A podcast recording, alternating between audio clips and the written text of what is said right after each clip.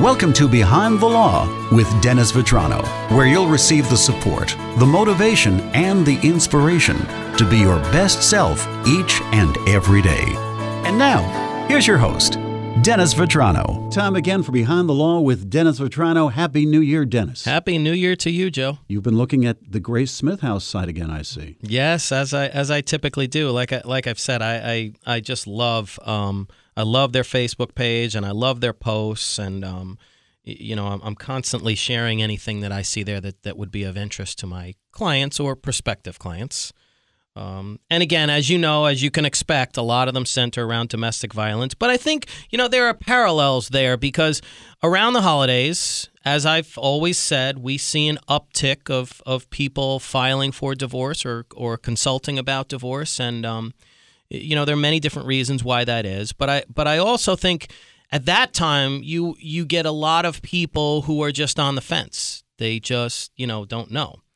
I mean, it's one of the biggest decisions you could make in your life, as Sure, you would imagine. sure. And as we said statistically before, you remember it's one of the most stressful things people can can uh, go through in their life as well. So, um, but I think one of the main motivators, or one of the things that should be a motivator to pursue divorce, is if you're in a domestically violent relationship.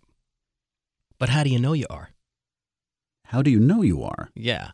I mean, look, I mean, you, you ask you or me, oh, you know, if you're if you're showing up to the police station um, or showing up to work the next day with a black eye, yeah, of course, we've heard of those situations. We've seen those things on the news, but um, you know, it's not that straightforward and it's not that simple. At least how it starts.